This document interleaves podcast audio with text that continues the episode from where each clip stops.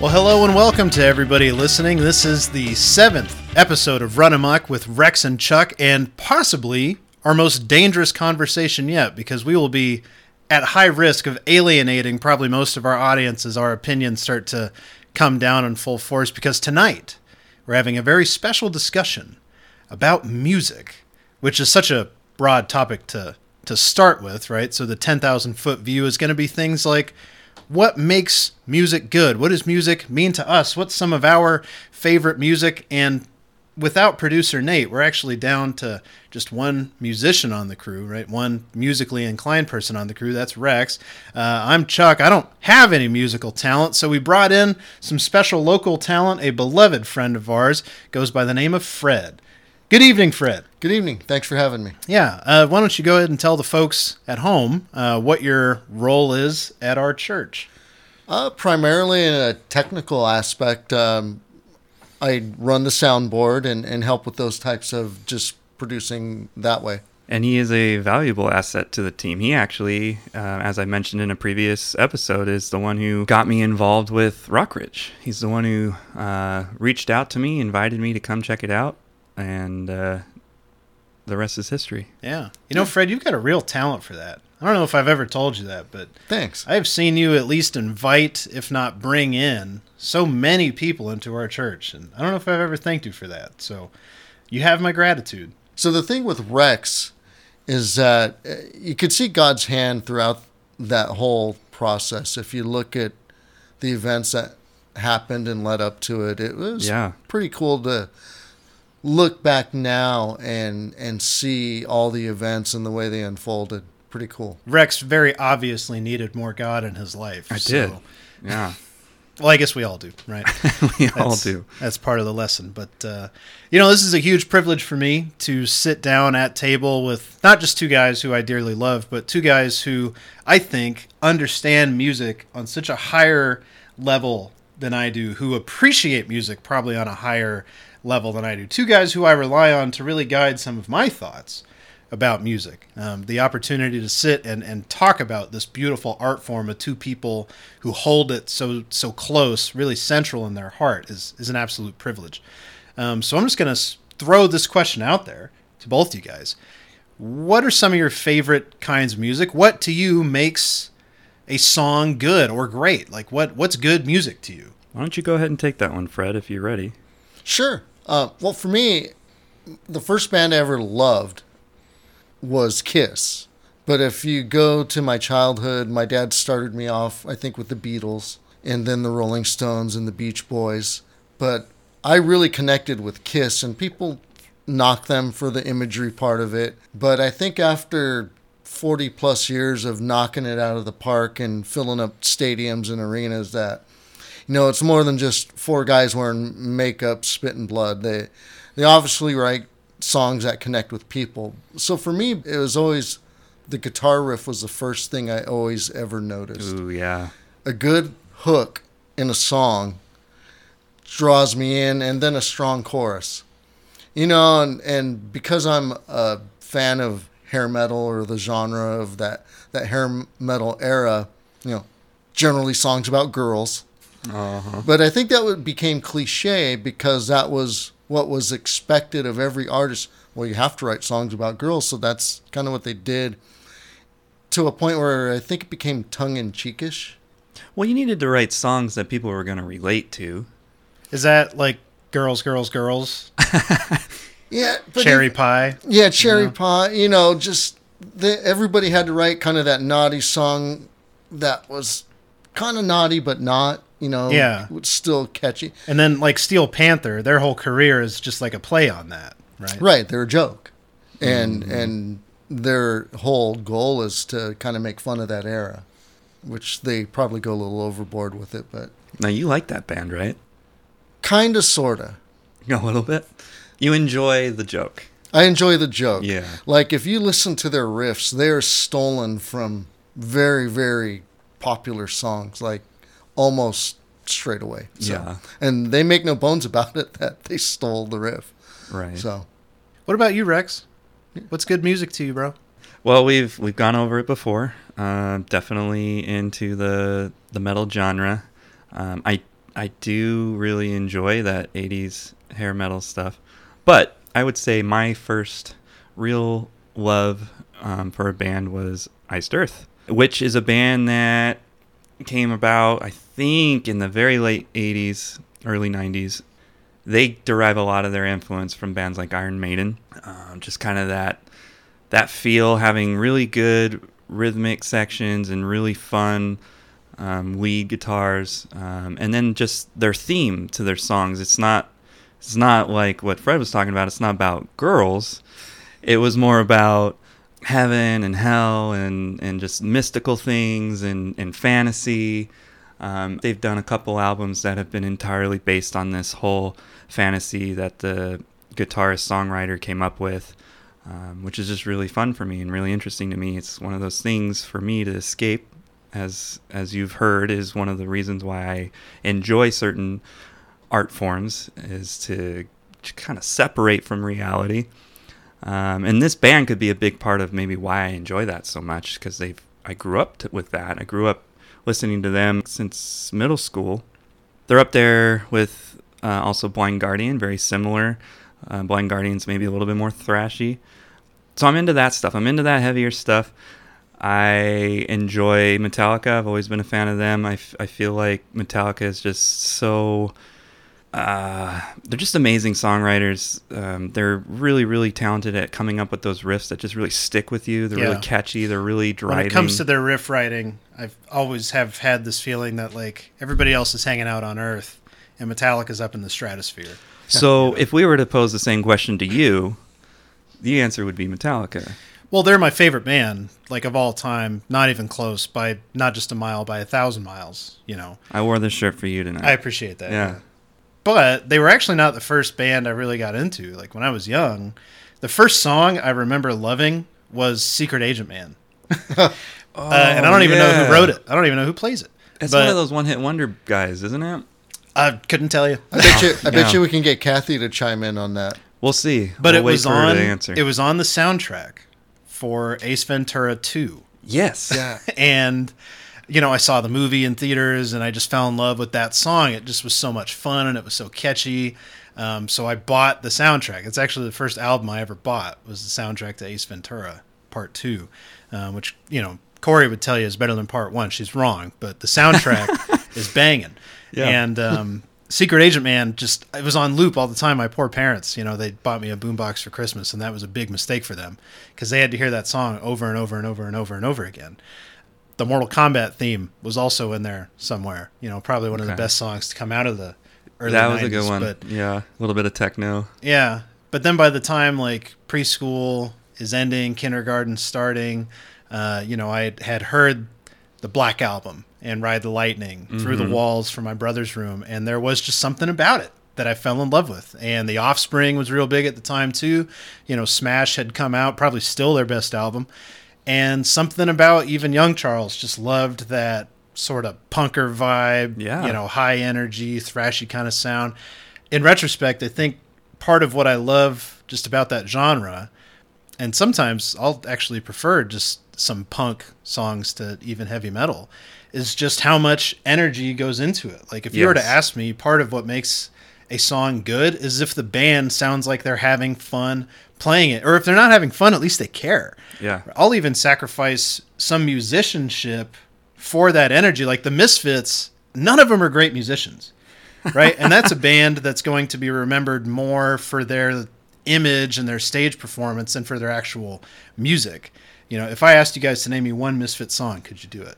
Uh, no, No. I don't listen to him. All right. But, uh, you know, everybody knows that logo, and Glenn Danzig, Yes. of course, is an Right. icon, made an icon really by that band. They record their music with so much energy and force, and they sound like they are putting everything they have into every song that they record to the point that it's it's like infectious. You know, you mm. want to listen to it because it sounds like they wanted to play it. And I'll take that energy and, and give up some of the great musicianship that say Metallica brings to the table, just just to connect with it on that level. Yeah. You know, to hear music that sounds like these guys really cared about this. You know, the singer's going ham on every single verse, right? That was Glenn Danzig's whole gimmick. He had that wonderful voice, but man, he really throws himself into every word he sings. Metallica also puts a lot of energy. They do. After seeing them live, I'm very uh, just kind of enamored with with how much care and effort and an obvious time that they put into knowing their songs because they nailed it when we saw them. yeah, Like I I was listening hard, especially to Kirk playing his leads. Like I was um, trying to be like, is that something I could play? I'm like, no, I can't. I'm not ne- anywhere near the musician that he is. Um, but I did. I am able to listen to it and and appreciate just how smooth he is, how capable he is, and how much even in the live show. He he was kind of freestyling too. He wasn't just playing exactly what was on the album. He was playing something a little bit unique, a little bit fresh for for the live show, and it still fit. It was still in key. It was still um, playing at that tempo, that just amazing shredding that he's doing on that. He's just he's doing sweeps and all this stuff. Yeah. It's a, we it's were- amazing to see. and you and I were at a show, by the way, where they had every excuse to mail it in. They're playing at Yeah. a basketball arena in Fresno, yeah, for goodness sake. But, they didn't. Yeah, they brought it 110%. They did. Now, those are some of, you know, our favorite bands, favorite genres, but can you guys have fun? Like do you do you guys have fun? Do you guys enjoy listening to stuff outside of your own genre? Fred, you and I I- have yeah, some radio I'm- experience I'm, I'm, there. I'm way there. yeah. I think I've played a little bit for you, and Rex won't listen to it. Is this hybrid of country music and hip hop that I've taken a liking to? Well, in Rex's defense, that does sound horrifying.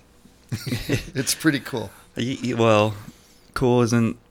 Uh, you know what? It's cool for somebody, but yeah, that's a little bit too far for me. So I you got I to give it a up, chance. I grew if you up- don't give it a chance, how do you know? Uh, okay, give me like three songs later, and I'll listen to them. Yeah. I'll give it a chance. Well, Okay, so is this like Old Town Roads? Like, Can is you- that the No, thing- no, no, no, no. Can That you not- name three songs or Oh one? yeah, I, I've got them in my f- All right. phone, so we'll do that later. Well, no, right now, name them for listeners if you think Um, you can, Gosh, or even just one. just one. Okay, I was just listening to him the other day. The artist is Colt Ford, obviously a stage name. the song's about chicken and biscuits. You know what? I think I might have heard this song. It sounds a little familiar. So you've got, you know, almost a country background musically. Then you've got this hip hop beat, and then this big giant guy that says he weighs over 300 pounds, and I certainly believe him, doing kind of a rap over this thing, and it's a real interesting hybrid. And I just stumbled across it on, um, you know, listen to Amazon Music, and and I'm like, this is actually kind of interesting, Yeah. and I'll give anything a chance. Yeah, you don't. Even fair. BTS. That's what I was just going to say, actually. You have in your household right now kind of this overthrowing of Korean pop music that's kind of worming its way into your home. Oh, not worming. It's It's prominent. fully yeah, it's fully Yeah. taken over. Now that's because not because of you, no. but because you have a daughter Thirteen-year-old daughter. who just loves BTS. And to Fred's credit, he hasn't shut it down. You know? No, because you know, people could have looked at Kiss and said, you know, don't listen to that. Because I got into Kiss fourth, fifth grade is when that started. I mean, you know, here you got a young kid who's running around the house singing about his love gun, and I had no clue what I was singing. Right. Now, there's a movie that explains that song a bit. I don't think I need a movie to explain it. Yeah. You might say there's several movies that explain it. Yeah, but there's like a, a movie called Role Models. Okay. Oh, ro- okay, I've seen that one. Yeah. Yeah. They actually, the guy goes, You know what the song's about? And he tells the kid, and he's like, That's a great, oh. terrible movie. It is. It is. Yeah. And they all take on this persona of Kiss, which makes it. Oh, that's right. That's right. They did like the the live action role playing at towards the end of the movie. Yeah, And that was their their group. That was a I gotta have to watch that movie again. It's pretty funny. Yeah. But you don't have a lot of hard edges when it comes to music. You know, you're you're kind of open to a lot of stuff. Yeah, you know, through my dad, I became a big fan of smooth jazz. I guess it's not, not is George Benson smooth jazz? I don't know. Shame on you, Chris. I know. He's like a world-renowned guitar player. Uh, Um, I'm, I'm terrible. Lee. Ritenour's a jazz guitar player, and so I was open to hearing other stuff. And, you know, if something's popular, you can't say it sucks. I mean, I can in my head think I don't appreciate that style. Like a lot of today's music is computer generated, and I think the artistry is taken out of it and the, the skill set of somebody playing instruments when you can go to a computer and, you know, keep working on the computer to get the beat you want, and then you can go get sampled sounds and lay. The, there's a talent to that, n- no doubt, but you know, is it true artistry and music? You know, I don't know. The world will judge, and I think those are the things that come and go. I think it definitely takes away the need for ingenuity in music. You know, when you can just go to a computer generated thing. Like, uh, you know, I did see a, short documentary about the production of Metallica's Black Album one time. And it was fascinating just the discussion between the bassist and the interviewer when they were asking him, How did you guys get that sound um, to start the song? It's that bass crack sound. And he said, Well, we tried a lot of different instruments. I ended up bringing in a 12 string bass Ooh. and we just played with it and played with it and played with it until we could get exactly the right sound, right? If you just have a computer data bank, you can just go in and grab whatever sound you want and plug it in. You know, it, it, I think it takes away that ingenuity, right? It takes away Yeah. the need for it. One of my favorite all-time bands. Uh, the bass player for that band invented, in theory, the 12-string bass. Uh, Cheap Trick. I think there's a 12-string bass in the song "Jeremy" by Pearl Jam. The intro. There's an intro where there's 12-string bass, and there's an interesting tone to it. Did having this openness to a lot of different genres help you through uh, your radio career? So, for those who don't know, both Fred and I actually have, I don't want to say extensive, but maybe that's the right I don't know. We both have an amount of experience in the FM radio world. Professionally, I was on the air as a on-air personality for over seven years, and then if you count the college radio station, you know, three or four more. That counts. It was Yeah. on the air. but- Yeah. and and I think uh, the Fullerton College radio station ha- had a range of about you know three or four miles, you know, radius around the tower. But That's more than I whatever, Ever had. you know, the light bulb threw off more power than that Yeah. tower. But that's okay. Well, I have to ask you because I made him do it. Can you give us your radio voice? Um, if you get in real close, maybe a little bit like this. So I learned how to manipulate the microphone. They have different. They have special microphones for radio, and you can get an engineer who usually goes in and tweaks all all the stuff. So it's not like concert sound where Okay. somebody's adjusting the EQ. They pay some guy a ton of money to go in. And then they throw a compressor. So everybody is compressed into this vocal range, even talking, Yeah. to where everybody's got a huge set of cojones, you know, Yeah, on, on, on air. I mean, there's Yeah. a lot of bass in that there's a, lo- voice. yeah, there's Okay. Well, maybe I'll play around with it post recording and see if I can make it sound compress real. it. Yeah. Yeah, whatever. Well, I'll tell you, man. I I wish I wish I felt about music when I was younger like I do now. I mean, I still have some pretty hard edges when it comes to music. You know, it's like there, there- there's a very narrow scope of stuff I love, a broader scope of stuff I like, and then a huge scope of stuff I don't like. You know, uh, but it certainly would have made my radio career a lot easier because out of the you know handful of years I was doing it, there was only a range of about a year that I got to work at a station that played music that I like. You know, so I had to introduce and, and end a lot more breaks um, talking about like the Bengals and Taylor Swift and Katy Perry than I did about like Metallica and Tool and Social Distortion, you know, and, and some of my other favorites. Um, and, and it- honestly, my hatred for a lot of those groups made it really, really hard, especially when I worked at, you know, the Army run radio station, because it's like I'm on a base full of paratroopers, you know, airborne infantrymen. How am I supposed to get them hyped to hear Party in the USA Whose by Miley Cyrus? Whose idea was it to have Some- that kind of music? Some guy in a suit who came up with the format and fell in love with his own creation Oh, and then forced it on the rest of us. what a jerk. Yeah. Yeah, right.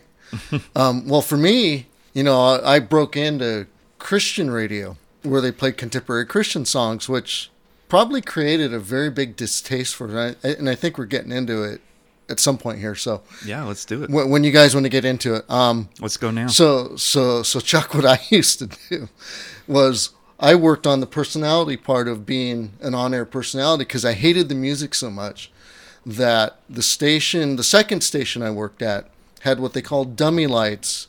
And did you work digitally or with carts that looked like eight track Nah, tapes? it- everything I did was digital. Yeah. So we had carts, and so every song was on a cart, which looks like an eight-track tape, which technically it's a two-track tape player that's just on an endless loop, and you push it into a machine, and you started the machine via the remote on the board. So that station had dummy lights. So when you're coming to the end of the song, a red light in the studio would turn on, giving you about 30 seconds, knowing the end of the song's coming. So what I used to do was I turn the monitor in the studio off and just start working on my next on-air bit or whatever I was talking about, be it weather. Um, but I did a lot of research on those artists, even though I didn't like them, because that's just the way I am, to learn facts and put together a book of bio stuff. Because every record label would send out the bio of the artist. Well, I would photocopy it and put it in a notebook alphabetically. And so when I'm playing a song coming into a station break, you know, that was, you know, Steven Curtis Chapman. And did you know that he did this, this, and this to Okay. throw out little tidbits for my on air personality part? What put a little? Well, you said it put like a bad taste in your mouth. Like what? What part of that did that? Well, in and of itself, you, you have to take step back and look at what is Christian media, what is Christian radio, who's it for, and what is what is it for. You know, I probably wasn't the most mature Christian at the time, but you know, if if you look at it now, Christian music's for Christians and not for outreach. I mean, mm-hmm. look at the songs, look what they're talking about. You know, 80% of them all talk about the same subject matter over and over and over. And for goodness sakes, a lot of the bands do a Chris Tomlin song, you know, and you probably have six bands that do one of his songs on an album because it's a hot song, and there's nothing wrong with that. But when we say it's outreach, and and and I I kind of take umbrage with that because it's not. It's like, hey, you're part of this enclosed group. You don't need to listen to that stuff anymore. And I think that's why it's not excellent. Okay. Um, so it's missing that outreach factor. I think so. Do you think It's- it ever had that? Well, you know, we were joking earlier about what was your on-air name, and I said, well, you know, I just refuse to change mine. But that's part of it. I mean, you know, if if you got a really unpronounceable name, then maybe yeah, you come up with an on-air name. But there was a big thing on, hey, you know, we got to have this squeaky clean personality thing, and there, there's a lack of honesty, I guess Okay. and realness. You know, in radio, you want to connect like you're talking to a person and connect with that person. But when you're putting on a persona, are you an actor or are you an air personality? And with Christian media, you can't be yourself, I feel, and just be honest and go, man, I had a really bad day today that's shaking my faith and you know because that's when aren't we supposed to love each other and lift each other up and gather around but when you're always expected to be this person on the tv or radio or whatever that media is a, a singer you know you've got to have that i've got it together 24/7 and and you know we hear even recently you know a famous christian artist you know, falling. And, you know, it's interesting to see do we gather around that person and love them? Or do we shun them and go, yeah, he's done? Yeah. Yeah, it's unfortunate. Um, I think a, a lot of that was exposed in this. Really, I think we can still say John Crist is funny, uh, Oh. even though he's gotten himself in some hot water, you know. But uh, man, he did this on fire skit about Christian music, and the whole joke was just how like derivative It it, can be, and and that sort of forced showmanship, right? Where they're they the record label is telling the artist this is who you're going to be, this is what you're going to sound like, um, and you know if you sign the contract, we'll let you cover this other song, you know that, Right. and then everybody that's that's what makes him sign, right? I love that skit. Yeah. That, that it's because in a way it nails it, like, because it's so literally true. Yeah, and it's Yeah, done funny. so well, um, and I think it's it's so funny because it exposes something that a lot of us probably know about the genre. We can at least sense it that it is many times very derivative. You know that it is really boxed in. It feels like there's a range. You know, you alluded to this earlier of only three or four things that a contemporary Christian song is allowed to speak about or or sing about. You know, and Yeah.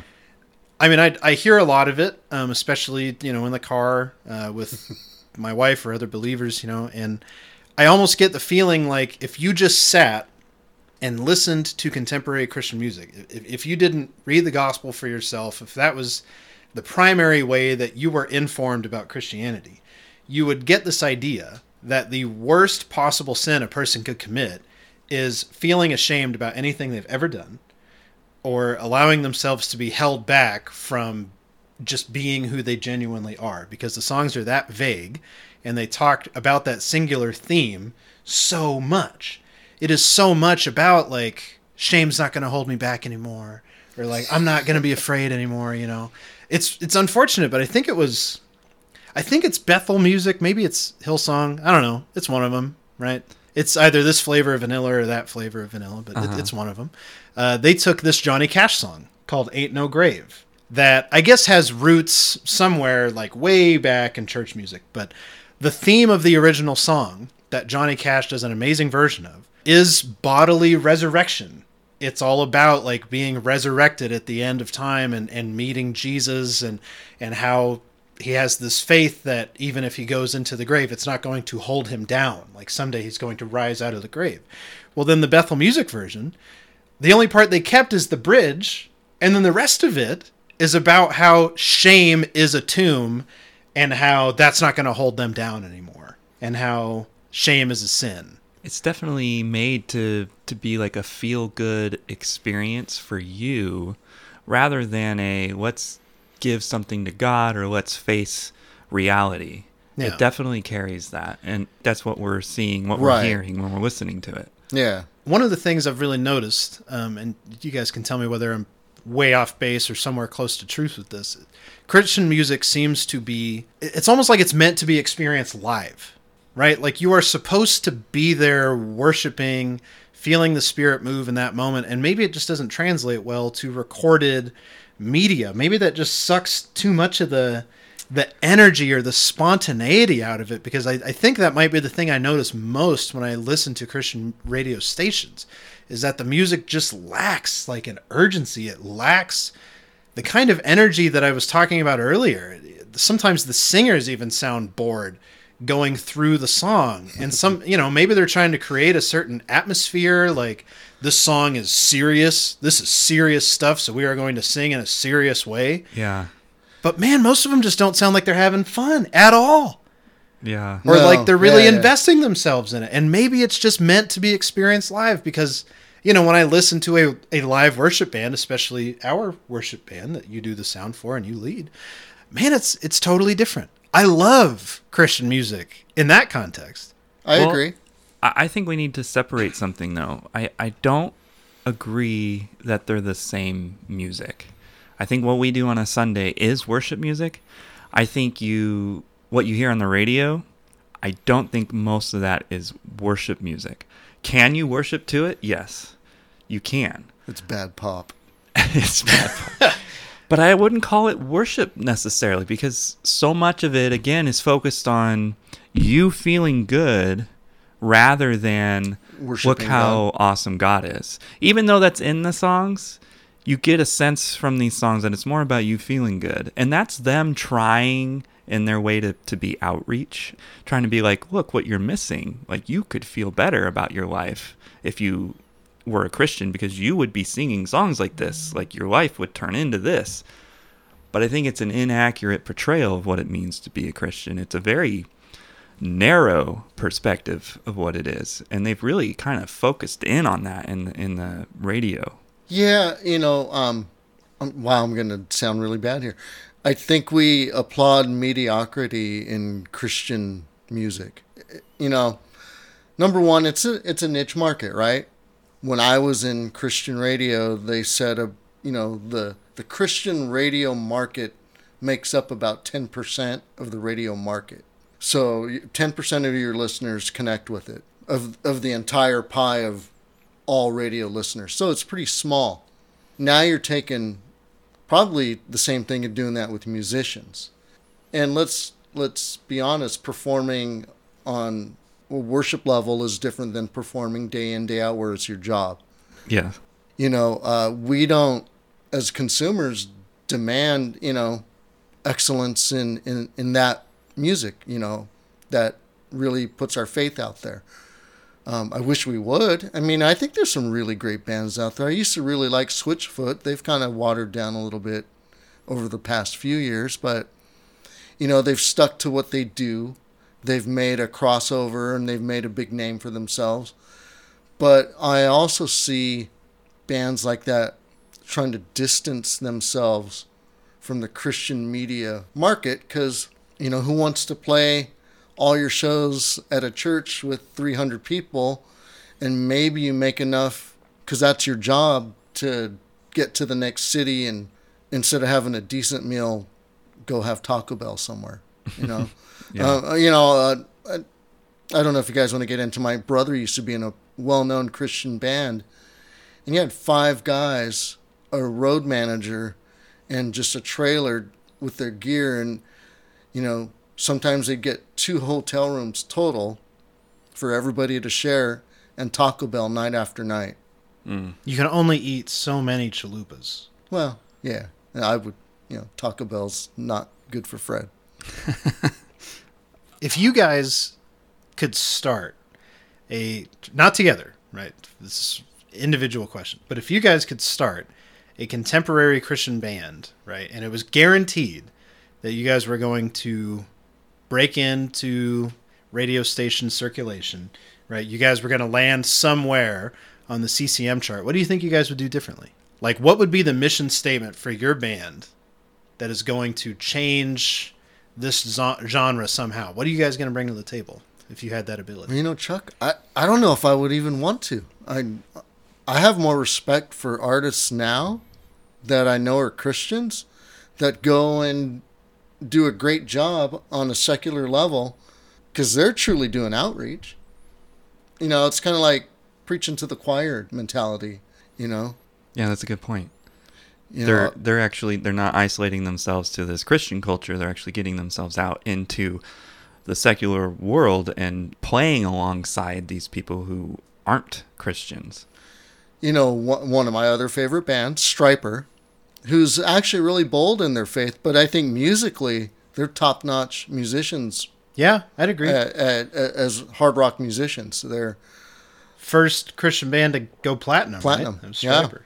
You know what they do that I feel is great is they actually play what they like. A lot of the Christian bands now will play something that they either think a small local church band will be able to learn and play, which is great.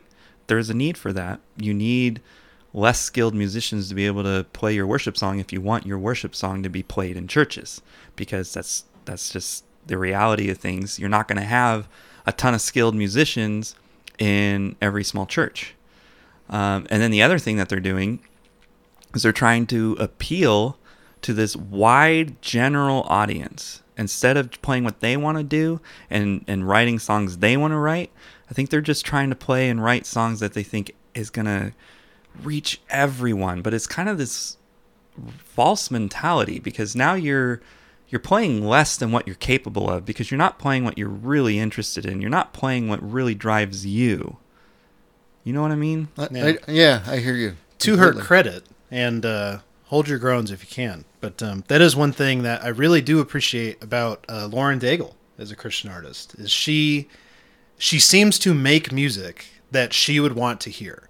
You know, she is from Louisiana, so when she said I want to make a Christmas album, it was not the over the top dramatic vocals that one might expect from like a contemporary Christian music Christmas album. It's a southern blues jazz album and it's her take on all these different Christmas songs. I mean, it's you know wire brushes on the drums. It's it's a trumpet. It's you know it's it's this beautiful Southern style that she grew up in and got to put onto an album.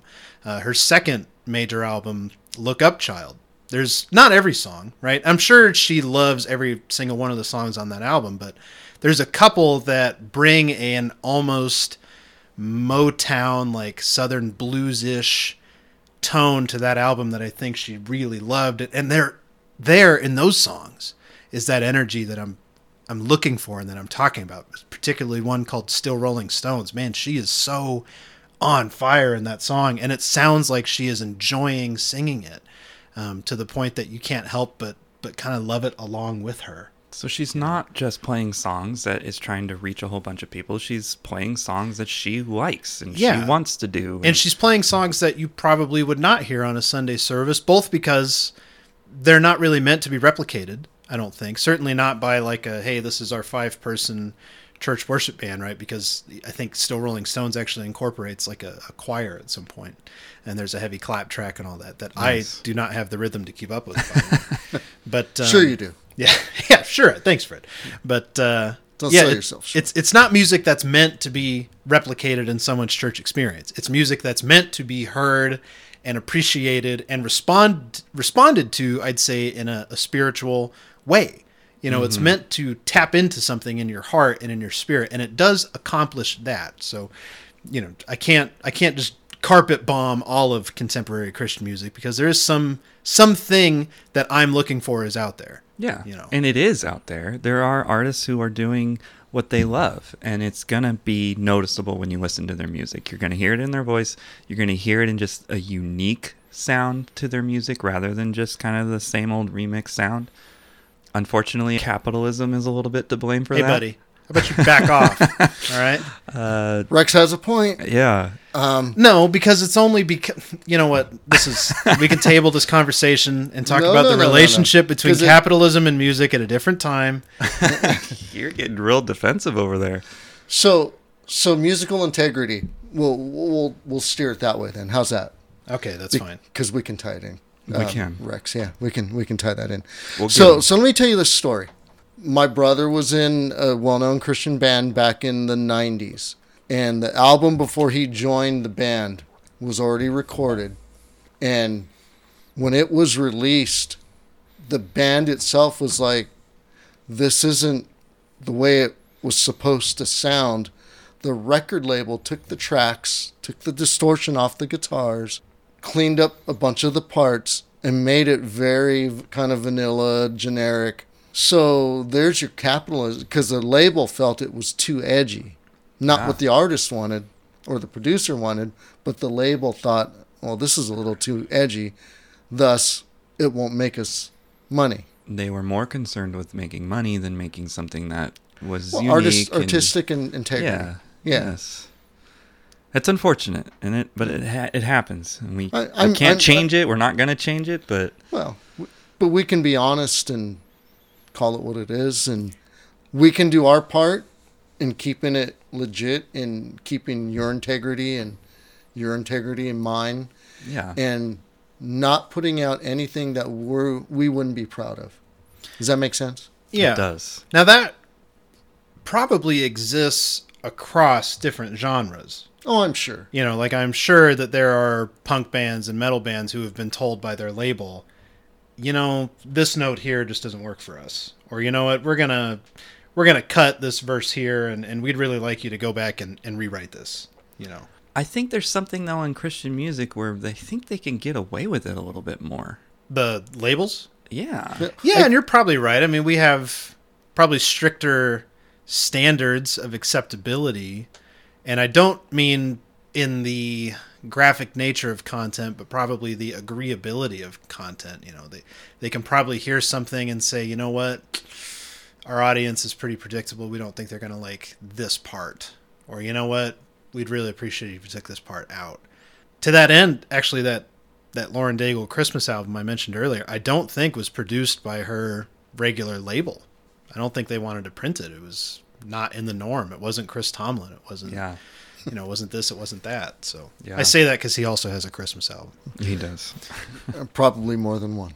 Uh, so, can I be honest? When, Yeah, The yeah, first go time I heard Lauren Daigle, I thought it was a different secular artist doing Christian songs. I, no joke. Uh, Um, There's Just- a, just there- me. There does seem to be a certain element of that in contemporary Christian music. Adele. There have been times I tuned in, you know, to Air One or something else, and I thought, "Wow, this this sounds like someone is just trying to be the Christian version of Nicki Minaj." Yes. Or you know what this this really sounds like someone's trying to do a Katy Perry song, but they rewrote the lyrics. You know, um, actually, not that any of us are supposed to watch South Park, right? But years ago, and I'm talking years ago. I think I was still in high school when this came out. They did a whole episode that was a play on this, Uh-huh. where Cartman, he's the fat one with all the evil schemes. For those who have never seen the show, um, says, "You know what? I got this great get rich quick scheme. Let's start a Christian band, and we'll just basically cover all these secular songs, but we'll change the words." So they started doing all these like love songs and jazz songs, but they were just changing like they would just insert the word Jesus into certain lines, and they end up like topping the charts. and they play in front of these huge sellout crowds. And Faith Plus One was the name of the band, by the way. So- Don't ask me why I remember that, but No Yeah. joke. There really is a published Christian band that does exactly that. I mean, exactly. And and because you can do a parody of a song and use somebody's riffs and lyrics and but if you change them and say, "No, we're doing a parody," you don't have to pay any It's royalty. totally legal. Yeah. Um, so there's a band out there called ApologetiX, and they'll take like "Sweet Child of Mine," play the exact same song, and call it "Sweet God of Mine," and put it out there. And I don't know how I ended up with them, but I have a couple of their CDs at the house. Uh, yeah. People buy it. who's ah, now I can't remember his name. Who's the guy who did that song? Um, I want to be a clone. Steve Taylor. Steve Taylor. That's- Tell us about Steve Taylor a little bit. What do you appreciate about him? Um, so if you listen to him musically, he sounds dated, but when he came out back in the 80s, he was probably, I think he was considered punk rock and and banned in a lot of Christian bookstores. But his whole take on it is the song I Want to Be a Clone is satirical in that it's saying the Christians are telling a newly saved person, unless you're like one of us, you're not a Christian. Mm-hmm. And he's like, but I just want to go tell people about my newfound faith. And it's like, hey, give it 20 years or so, you know, you know, get seasoned a little bit. Then maybe you can share, be more like us. So be a clone and kiss conviction goodnight. Cloneliness is next to godliness. Wow. Is is lyric. I have that on my phone too. Is there is there radical honesty in there? oh, I guess there always has to be in satire, right? Otherwise, it just wouldn't be funny. yeah, no, definitely. I might have to listen to this. Um, Sounds fun. Oh yeah, great, great lyrical content. Let's uh, let's sort of take you know a more ten thousand foot view here. We'll sort of back off contemporary Christian music for a minute. Let me just ask you guys because you guys are both musicians, um, and you guys are in the in the sphere of loving, making, and appreciating music. Certainly on a again a greater level than I do. I think. What what makes music like fun for you guys? What what is what is music really meant like in your life? Like what would your life be different if you didn't love music as much as you do? So I, I think me and Rex have talked in the past where personality wise we're similar to each other, a little bit introverted, and um, so I would escape. Music was my escape. Now I grew up being bullied a lot of my youth, being Asian in an extremely white neighborhood, and having people point that out and wanting to kick your butt just for that very fact. You know, it was either kill myself or find an escape thus the music and, and sports for me. Um, but yeah, music is just, I can't picture my life without it. My dad got me started early on it, and I just remember sitting in the living room, and this is back when reel to reels were like if you were cool, you had a reel to reel player, not an LP. Wow. Yeah, and and we'd listen to real Herb Alpert, uh, groups like the Fifth Dimension, and, and we'd listen to those, and that's where some of those influence. So I I listened to that stuff, and I learned to love it, and listen to the qualities. You know, um, I guess I was already assessing production values. Wow. And- yeah. and you it- you had an ear for it even then. Yeah, and, and I could I just like the way the Fifth Dimension layered their vocals, and did those harmonies and and you know that's why I like the Beach Boys to this day because of the harmonies. I grew up listening to the Beach Boys too. Yeah, actually, I mean, it's just how can you not like and appreciate, even if you don't love the music itself, the harmonies and some of the aspects of what they were doing. And then when you go back to like the Beatles and look at the time they came out, which was before your time and probably yours, nobody was doing what they were doing musically. They were like the very first. So you go, wow, these guys were kind of cheesy and their guitars didn't sound great, but nobody knew what to make them sound like. You know, mm-hmm. Mm-hmm. that was new territory. And it kind of grew from there. Then you had the Rolling Stones, which had that bad boy image, and, and all the other bands that, you know, and then the 70s happened and rock went crazy. so did listening to that kind of music make you feel cooler? I don't know if it's cooler. I just enjoyed it. I just Yeah. loved hearing music. yeah, for me, listening to music growing up was always an escape as well, and being able to um, just lock myself in my room for hours on end and listen to music and be able to just push away the world, being able to Exactly. escape, being able to forget experiences like you described. I was also picked on because I was super nerdy, very skinny, and very shy, which just made me a target. Yeah, coming home, being able to listen to music, being like, okay, this, this is cool. This is like this is something that I can put my time into. It became a hobby for me. I I remember laying down. I have a guitar in that closet. That was my first guitar. It's just this little Fender Squier. It was maybe 120 bucks at the time. I remember playing and just listening to a CD on my stereo. Had had my guitar. I was laying down on the floor. The guitar was on my chest, and I was just like so in the zone that like nothing else mattered. Yeah, you know? exactly. Like I, I know nothing else mattered. To the point where I think I even fell asleep because I was just so like peaceful, just just playing something and and just and just fell asleep. I still do that. Yeah, Yeah. on your guitar. Not on my guitar, but I'll put headphones on. How many guitars do you have at your house? I'm not exactly sure. Six or seven. And how many do you pull off the wall and play on a given week? One or two. You need to play more, man. I uh, you can't have that much I know. love for music and then don't put any time into playing. Well, it's well, you know the balance of providing for a family, Yeah. you know, and I feel, you know, I've got this work ethic where you know I don't know when to stop, and my wife has to slap me upside the head and say stop. I just want to get you on our worship team. I I want to too. Yeah. Well, apparently the three of us were all a bunch of dorks when we were young. 'cause I used to get, I used to get beat up and picked on too. I actually would get like physically assaulted at school on a pretty Yeah, regular me- basis. me too. Um, kids would follow me home for whatever reason. I guess because I had a bunch of clothes that didn't fit, and I didn't grow up nearly as quickly as I grew out, uh, which obviously is still a problem for me.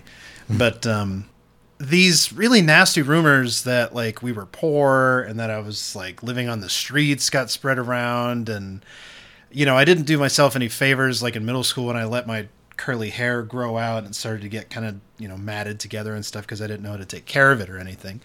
Uh, so yeah, pretty much up until high school would get like bullied and beat up and music for me was also I don't really want to call it an escape because I, I never felt like it took me out of my frustration, those old hatreds, my white hot anger at these other kids, my confusion as to why they were doing this to me. Like, wouldn't it be better if we were just friends? Isn't that easier than following me home? Like, wouldn't you rather follow me home and then get a cookie afterwards?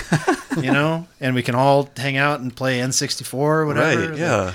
Uh, but you know, bands like Metallica, Social Distortion, Offspring, Misfits had these songs that had this aggression and this noise and sometimes the lyrical content that I just needed to express all of that anger I was feeling at a higher level. So right? did it help you get it out of you? yeah, like it needed to come out, and I couldn't do it on my own. Um, obviously, I couldn't play any of that kind of music. I still can't because I'm an idiot, and I have never successfully played anything. But uh, Yes, you have.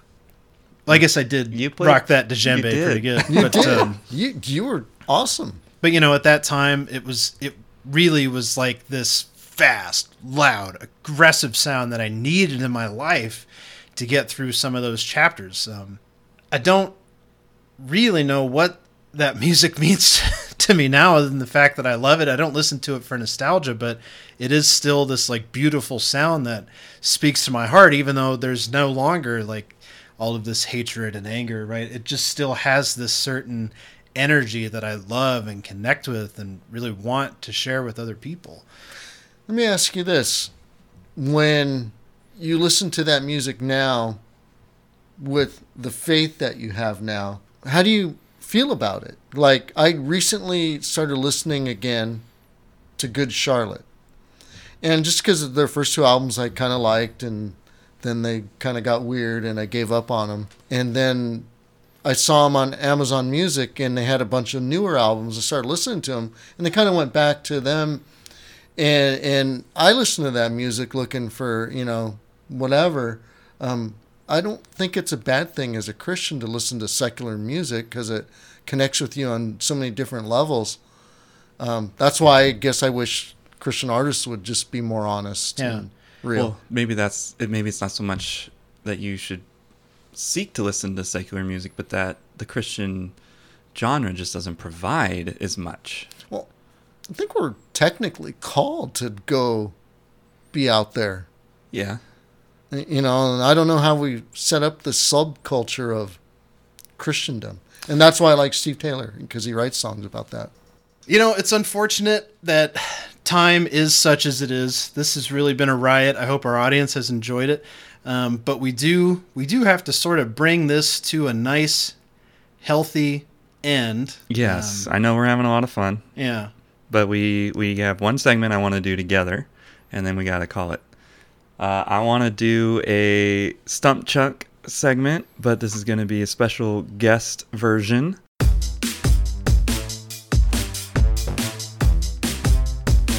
So what we're gonna do, I'm going to actually quiz you guys on your two favorite bands.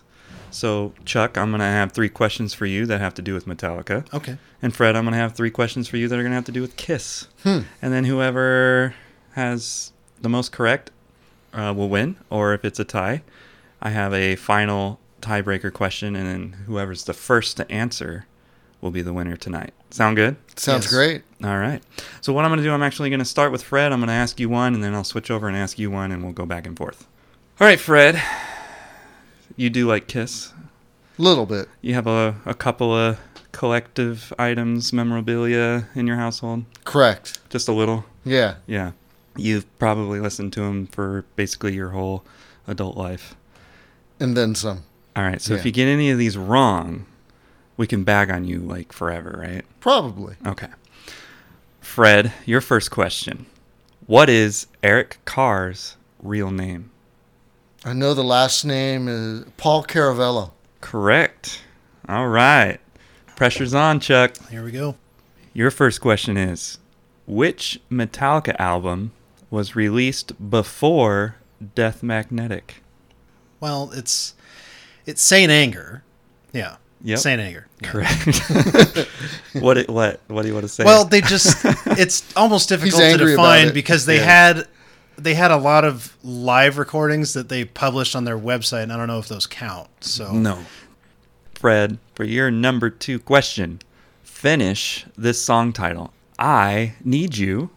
I think Gene Simmons should be president. I can't even right now. Or I was made for loving you. Yeah, I was made for loving you.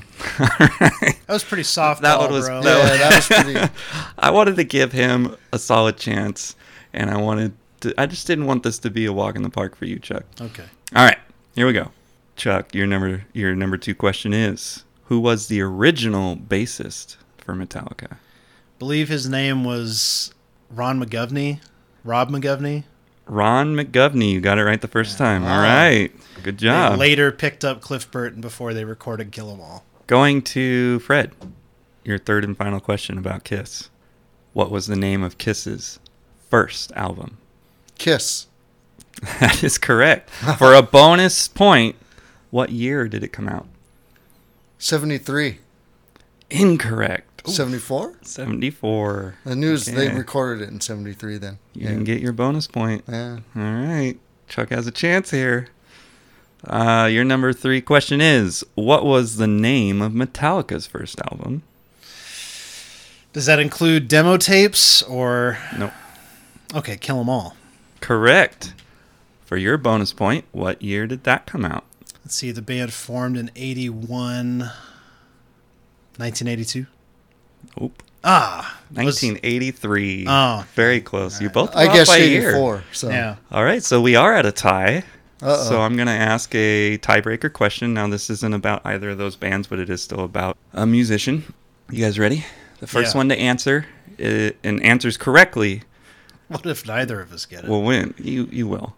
Uh, you don't have to wait for me to finish if you think you know the answer.